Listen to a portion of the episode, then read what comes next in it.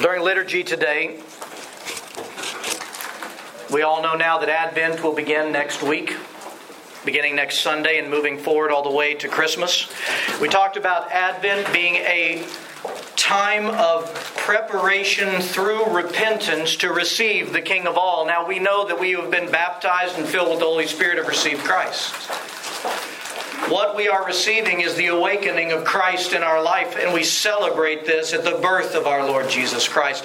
And so we prepare for a month for that experience. And we gain the experience of Christ all through that very month of preparation. But when we call it a, a, season of repentance, we must be on the same page of what the church teaches us and has forever taught us is the definition of repentance. I see far too many Christians, even in the Orthodox Church, that have a misunderstanding of repentance, which is why they never do it. Because if you think that repentance is groveling before your Lord and self flagellation and beating oneself, you don't know repentance. The church has never known repentance. Rome got into that at some points. But the Orthodox Church has never known that definition of repentance self shaming, self degradation. So I want to talk about the definition of repentance, or we're not going to get where the Lord is going to lead us with this blessed narrative all the way through Advent.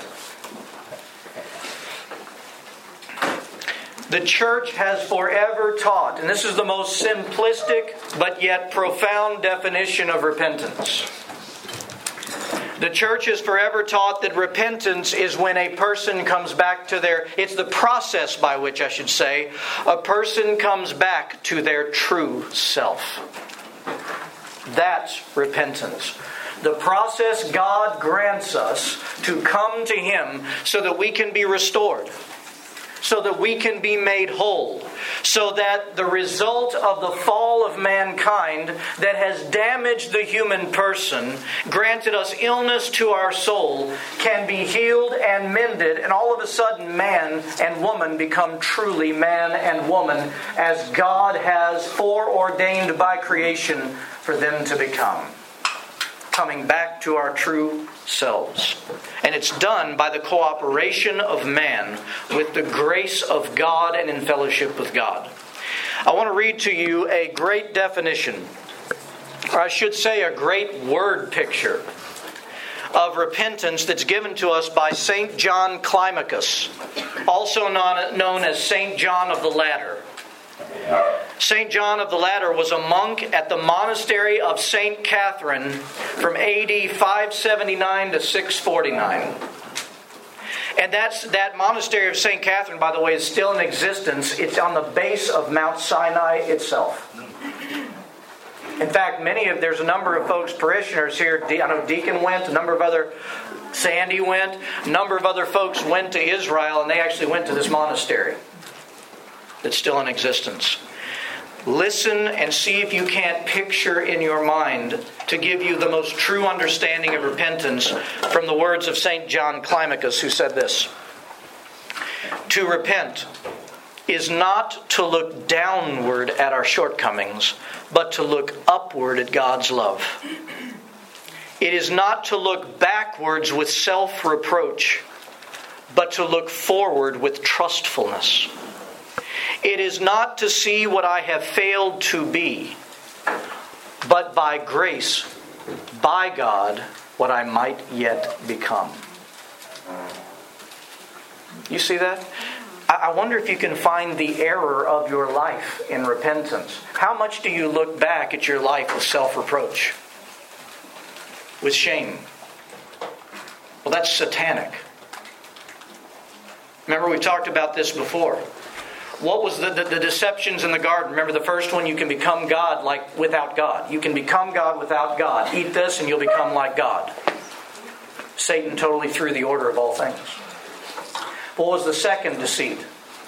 Because you've done this, you dare not go before God, because when God came and called upon Adam and Eve, he called them to come to himself. But what did they do? They gave in to the second deception shame. I'm not worthy to go before, I'm going to hide. We will never know what might have happened from the God of mercy had they responded to his calling. How many of us live in shame? Self reproach, self degradation. This is not the Christian life. It's not repentance. It's not looking back. It's casting our eyes, and it's not that we don't see. You, know, you need to hear this. It's not that we don't see our lives and the things that are frailties, the mistakes that we make. Uh, we see our sinfulness. It's how we see it. Repentance is formulated, and you're going to see this in a Christmas carol. Repentance is formulated by what we see with the Isaiah experience in Isaiah and chapter 6, and you've heard me talk about this. God grants Isaiah a vision. What's the vision? The holiness of God in his holy temple eternal. Just by looking, what is, what is Isaiah doing? He's looking at it. He's looking at the perfection. He's looking at this incredible sight of a perfect God in a perfect temple. Because of that perfection, what does he see in himself? The imperfections. Where, where are his eyes set? First to look upon God. Then he sees himself. Then he offers himself. Woe is me. I'm a man of unclean lips. What does God do with this blessed repentance that came from the gaze upon him? He takes a coal and he goes right to the nature of the fallenness of Isaiah says he touches his lips. What do he say? I'm a man of unclean lips. He takes a coal from the altar and he touches his lips and cleanses the very core of Isaiah's frailty. And he heals him. And then what does he does? What, what does he do? He says, Whom shall I send for me? Who will be my mouthpiece? This man of unclean lips. Get the incredible irony of the healing of God. This man with unclean lips, God says, Who will I send for me to be my mouthpiece? And Isaiah, having experienced the blessed joy of not only repentance but healing in God, he says, Here I am, Lord, send me. My mouth was unclean, you have made it clean, I go forth for you. And God would use Isaiah, having cleansed him in the very root of his sin, and out of the root of his sin sprung life. You get the idea of repentance now? Well, I hope you will. But I pray that that definition challenges you. It is not looking downward at ourselves, beating ourselves up, and going to God. It's looking to God first. I set my eyes on God in Advent. All these spiritual disciplines that we've talked about, they are a setting of our eyes on God because he touches them with grace. And he takes our face when it's down, wallowing in our self pity and self degradation. And he takes our face and he says, Look at me. Look at your heavenly Father. Look at me. Let me deal with this. You see. That's repentance. You're going to see that in a Christmas carol. This series that we're going to do is a series within a series. Like I said, we've been talking about living in remembrance, and this speaks very, very distinctly into it because part of our living in remembrance is a continuous 24 hour a day, seven day a week living experience with God that we remember over and over again. Just like when Jesus took bread and wine and he broke it and he said, This is my body. I'm going to give you this experience do this, this in remembrance of me. Because he knew he was going to grant all of us the same experience the disciples had sitting at table with him at that banquet. So I'm going to let you experience me over and over again. Well, my friends, repentance is the life of the Christian. It is an absolute integral part of the life of the Christian because, again, if we define it rightly, what is repentance? The constant casting my face upon God, fellowship with Him, so that I see myself the way He sees me, and whatever needs to be uprooted in my life, I offer it. He touches it with that blessed coal from the altar, and I go serve Him from having been healed. Okay? Why am I using a Christmas carol during Advent? And how is this going to help us in our journey of repentance and the experience of God and the healing of our soul? It's because of this. I wrote this on the website describing it. I thought I'd just share it with you verbally because it really is the very point. Charles Dickens' A Christmas Carol is the beautiful narrative of how Scrooge is called to repentance by the examination of his past, the examination of his present, and the gift of the examination of his mortality with a look into future. Dickens grants us one of the great literary pictures of a man's soul so completely transformed and set free to return to its true self, the image and likeness of God. And so we're going to do these video segments from a story surrounded by teachings on how God shines his light divinely into our broken areas of our life so that he might heal us and restore us. You see, in A Christmas Carol, we see Ebenezer Scrooge that has become, because of his brokenness in his past and the decisions of his present, you're going to see a man that you will look at and say, that is definitely not a man in the image of God. That is a lesser man than he was created to be. You're also going to see him called, and both of these will happen today. You're going to see the blessed call to repentance by his business partner, Jacob Marley, dead for seven years, that comes to visit him to shine into his life the need for repentance.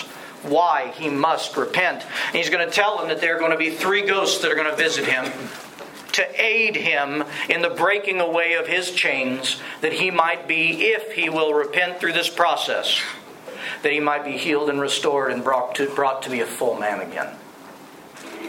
The first ghost is the ghost of Christmas past. And I'm going to ask you this again in just a few minutes.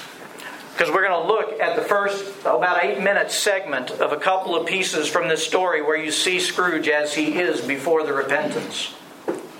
And one of the things I hope you'll ask yourself is not just seeing him, I want you to be able to tell me, what do you see in this man?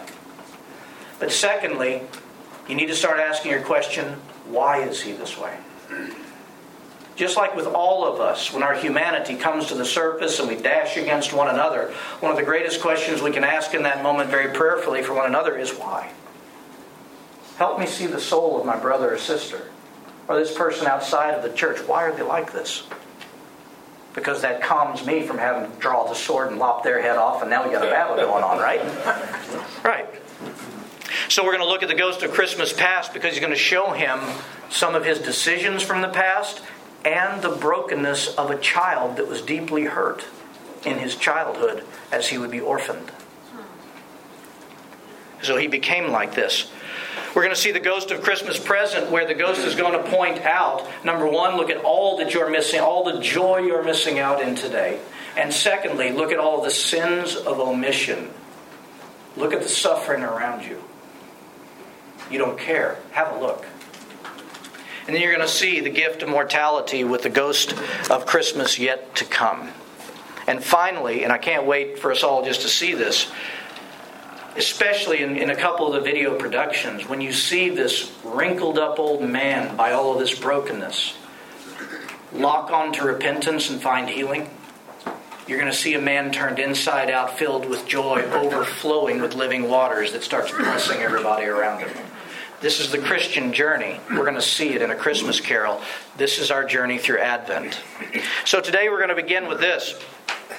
We're going to see Ebenezer Scrooge as he is before repentance, and we're going to see the call to repentance from his business partner, Jacob Marley. That's going to be just today. Then, two weeks from now, because we won't have Sunday school next Sunday right after Thanksgiving, two weeks from now, we're going to look at his journey through with the ghost of Christmas past.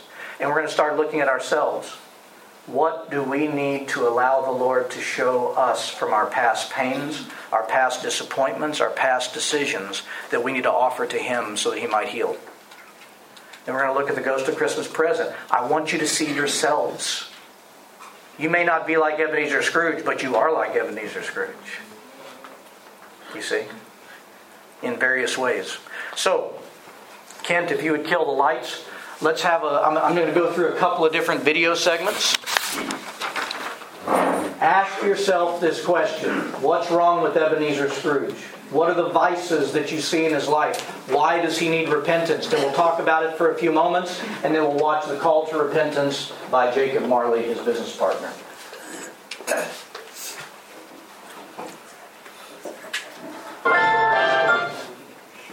In a moment.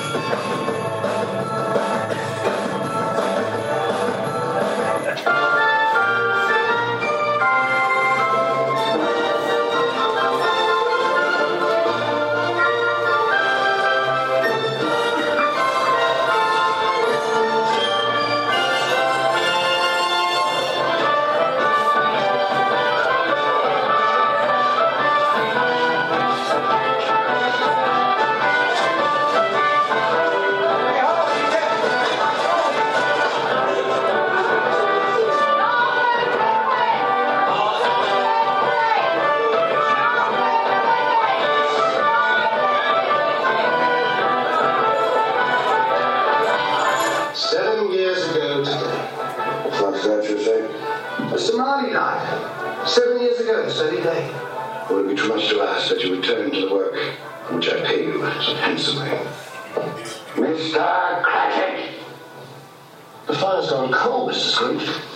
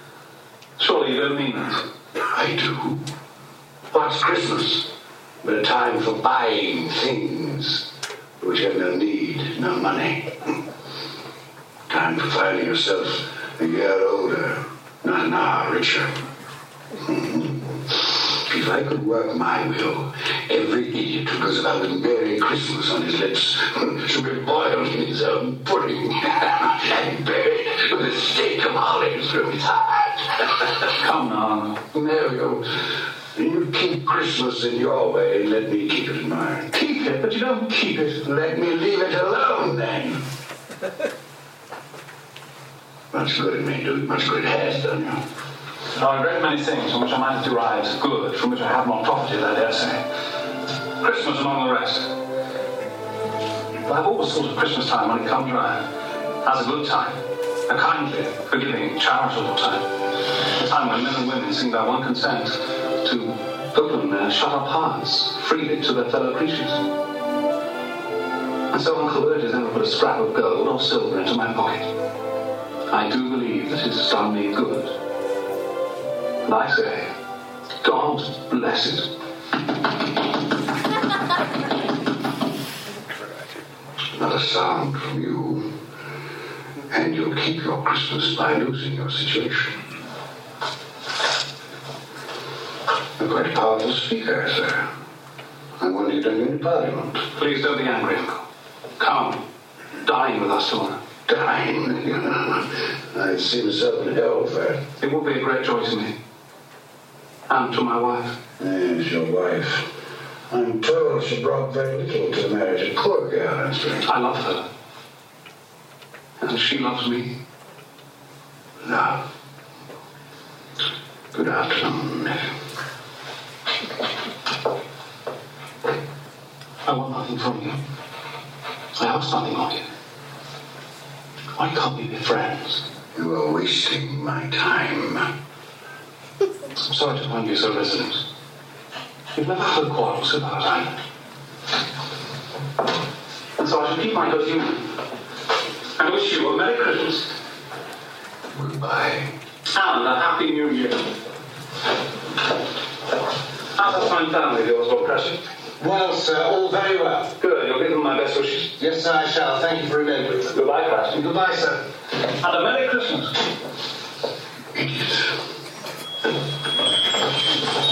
And he's made me late. And what was the exchange? Done. Shipped till I have the cash in hand. Uh, Mr. Scrooge, I presume. Indeed you do, sir. You don't know us. Nor do I wish to. My name is Poole, and this is Mr. Hackett. Now allow me to pass. Uh, let me explain. At this festive season of the year, it seems desirable that those of us with means should make some slight provision for the poor and destitute who suffer greatly at this time. Provision. Are you seeking money from me? Many thousands are in want of common necessaries. Hundreds of thousands are in want of common comforts. Are there prisons? Plenty of prisons. The workhouses, they're still in operation?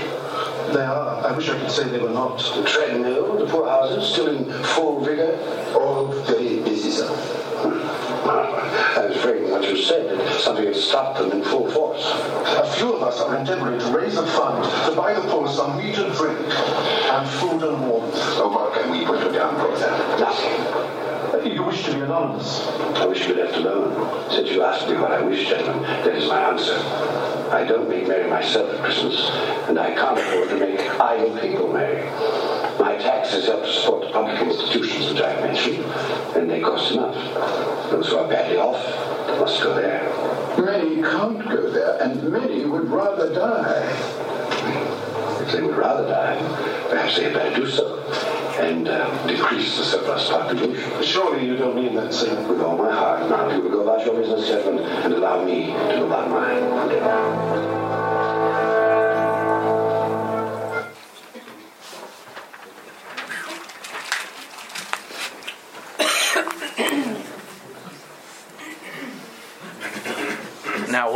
Without uh, without using any poor language, describe Scrooge to me. He's a bad dude. As a bad dude. Very charitable person. Very charitable, yes. Greedy to a fault. What's a greedy to a fault? Hard-hearted. I'm sorry? Miserly. Miserly. Hard-hearted. Hard-hearted. He's angry. He's angry. Very Materialistic. self-centered. He needs a hug. Self-centered. Self-centered. Who said materialistic? Yeah. Yeah. What is the whole Serve weak coffee. Serve we coffee. That's the worst. That's the worst vice right there. So, I wish I could have shown you this, but if I had shown you some of the scene before you're introduced to Scrooge, there's this scene of the whole community of London, and it's a scene of community.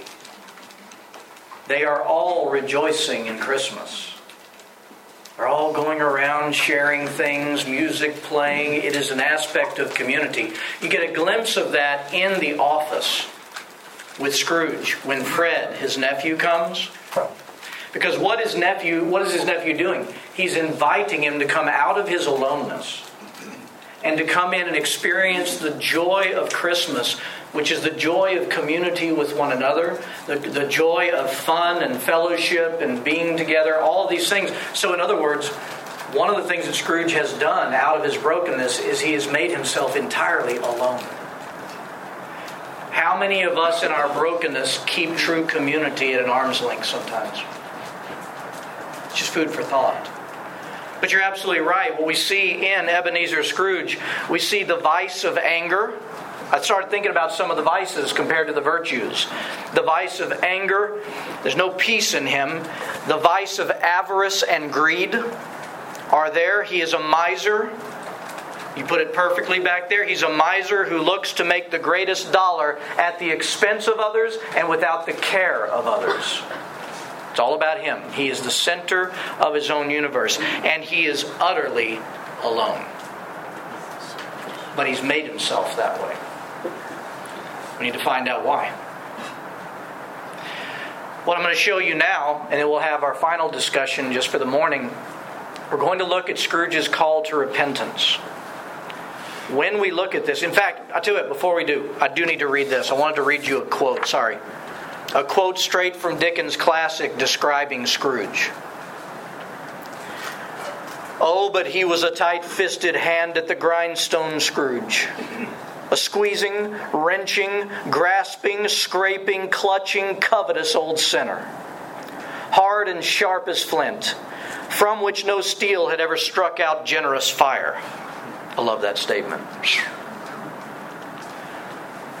Secret and self contained, as solitary as an oyster.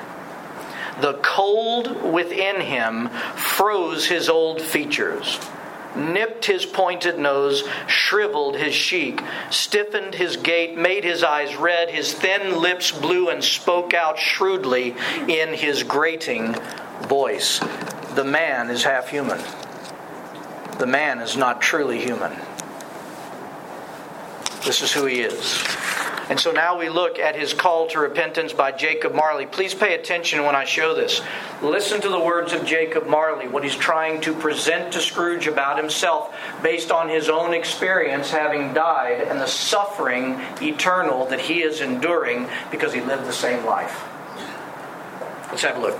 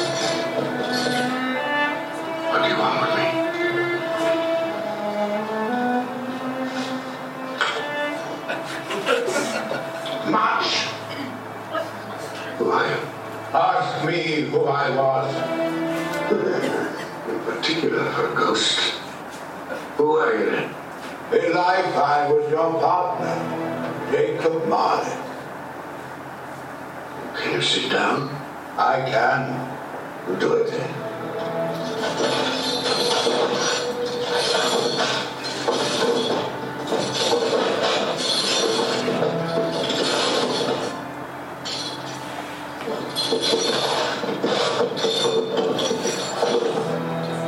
You don't believe in me.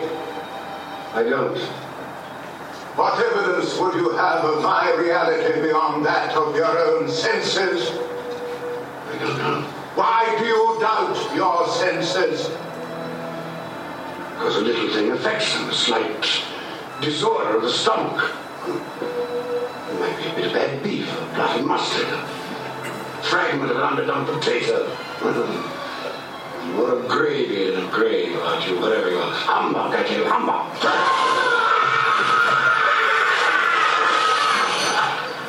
Mercy. Dreadful apparition. Why do you trouble? Man of the worldly mind, do you believe in me or not? Do and us?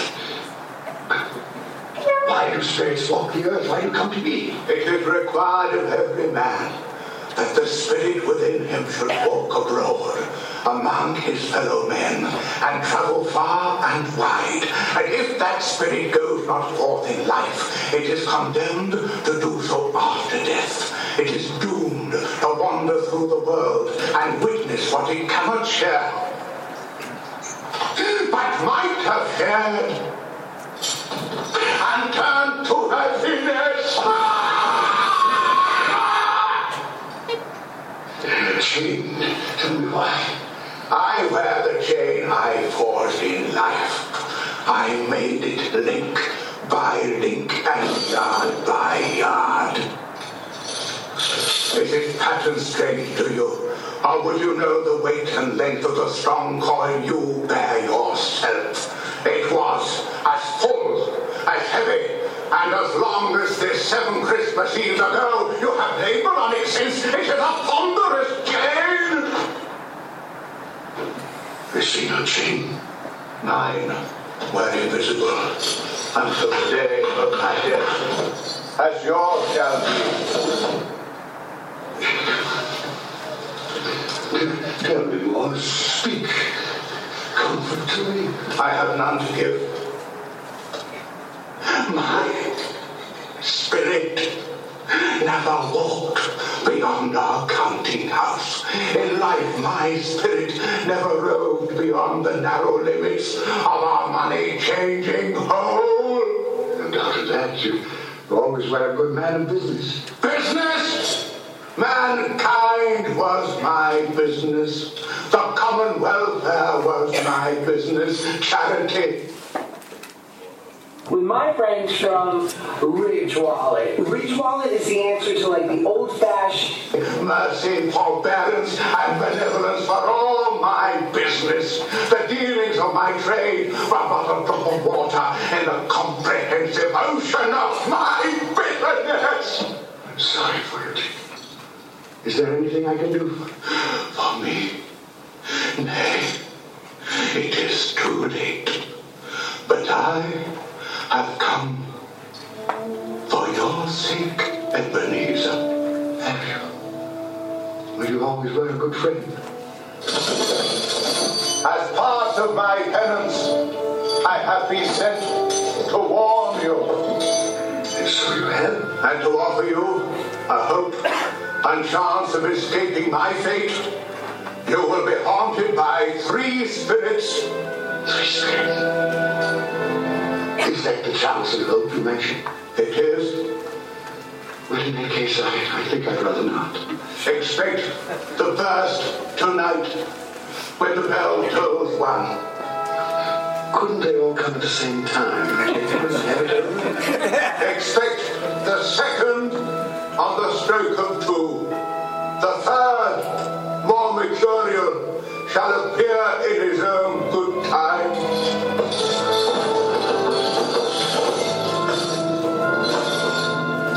Look to me no more. Look that you may remember what has passed between us.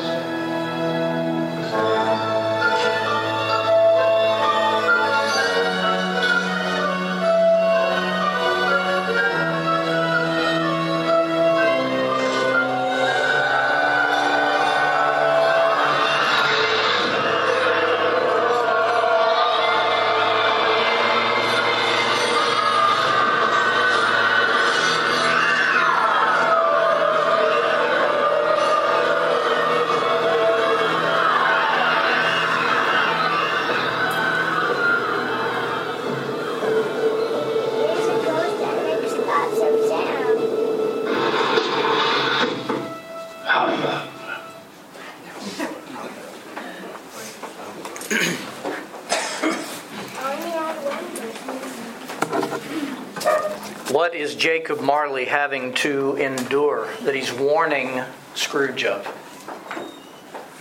Hell. I'm sorry? Hell. And what is it? Describe Jacob Marley's hell. The weight of his sin. The weight of his sin?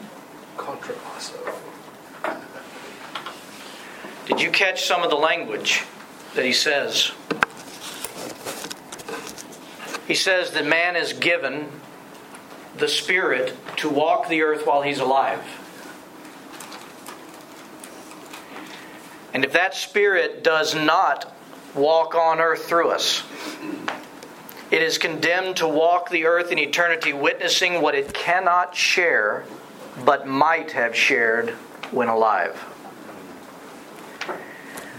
There's another version of A Christmas Carol where after Jacob Marley goes out the window, Scrooge goes and looks, and what does he see? He sees all of these ghosts. and you see these suffering people, a mom and her child, and various people in the cold of the winter of London.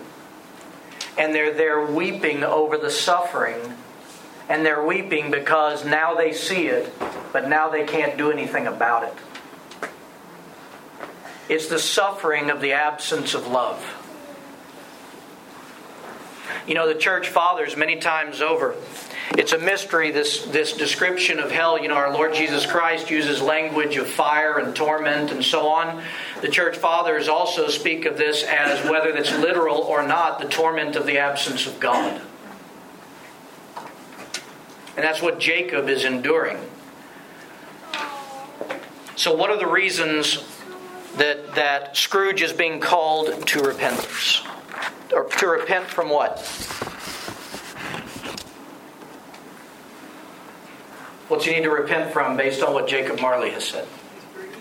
All of the things that we listed before. Everything we listed before is clearly what Jacob is now suffering because that's the way he lived and he never came out of it. The greed, the aloneness, the lack of community, the complete uh, denial of the suffering. Okay? In fact, this whole idea, I want to turn your attention to this as we kind of wrap up. But this whole idea of repentance and what the need for repentance and what Jacob Marley is experiencing in death, it comes from the parable of the rich man and Lazarus. Remember the parable of the rich man and Lazarus? Rich man lives all of his days, goes in and out of his gate of his house, and right at the gate of his house is this poor man, Lazarus, who's suffering with sores all of his days. A life of eternal suffering in this life. The rich man has everything, but he never pays any attention to Lazarus, never does anything for Lazarus right there at his gate. And they both die. Lazarus goes into what is called the bosom of Abraham, where he is given eternal comfort since he suffered all of his life. But not the rich man. The rich man is enduring the torture and the fires of hell, and he is crying out as he sees Lazarus in the bosom of Abraham, and he's crying out to God, Let me go share with those I know so they know to turn their lives around, but they're not allowed to at that point. You see what I'm saying? From his suffering after life, Lazarus wants to do what Jacob Marley was being given the opportunity to do on behalf of Scrooge. The suffering of the absence of God. It's like we have said all the time. I've quoted C.S. Lewis on this all the, many, many times over. That in the end, when we stand before the Lord, there will be those who say to God, Thy will be done, and they will enter into paradise. There will be those who, to whom God says, Thy will be done.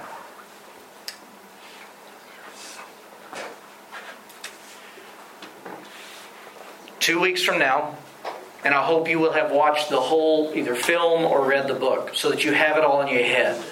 Because we're going to begin going ghost by ghost, taking a look at, uh, two weeks from now, we will look at the past. Why Scrooge is like he is today, why he has made the choices he has made, and the suffering that he has because of it. We're also going to be called in between weeks to examine. To, for this couple of weeks, Start preparing yourself to walk through Advent and repentance like we talked about today. After we watch The Ghost of Christmas Past, we're going to take a week and I pray you will let the Holy Spirit examine your past. But that's for that week. Let's stand.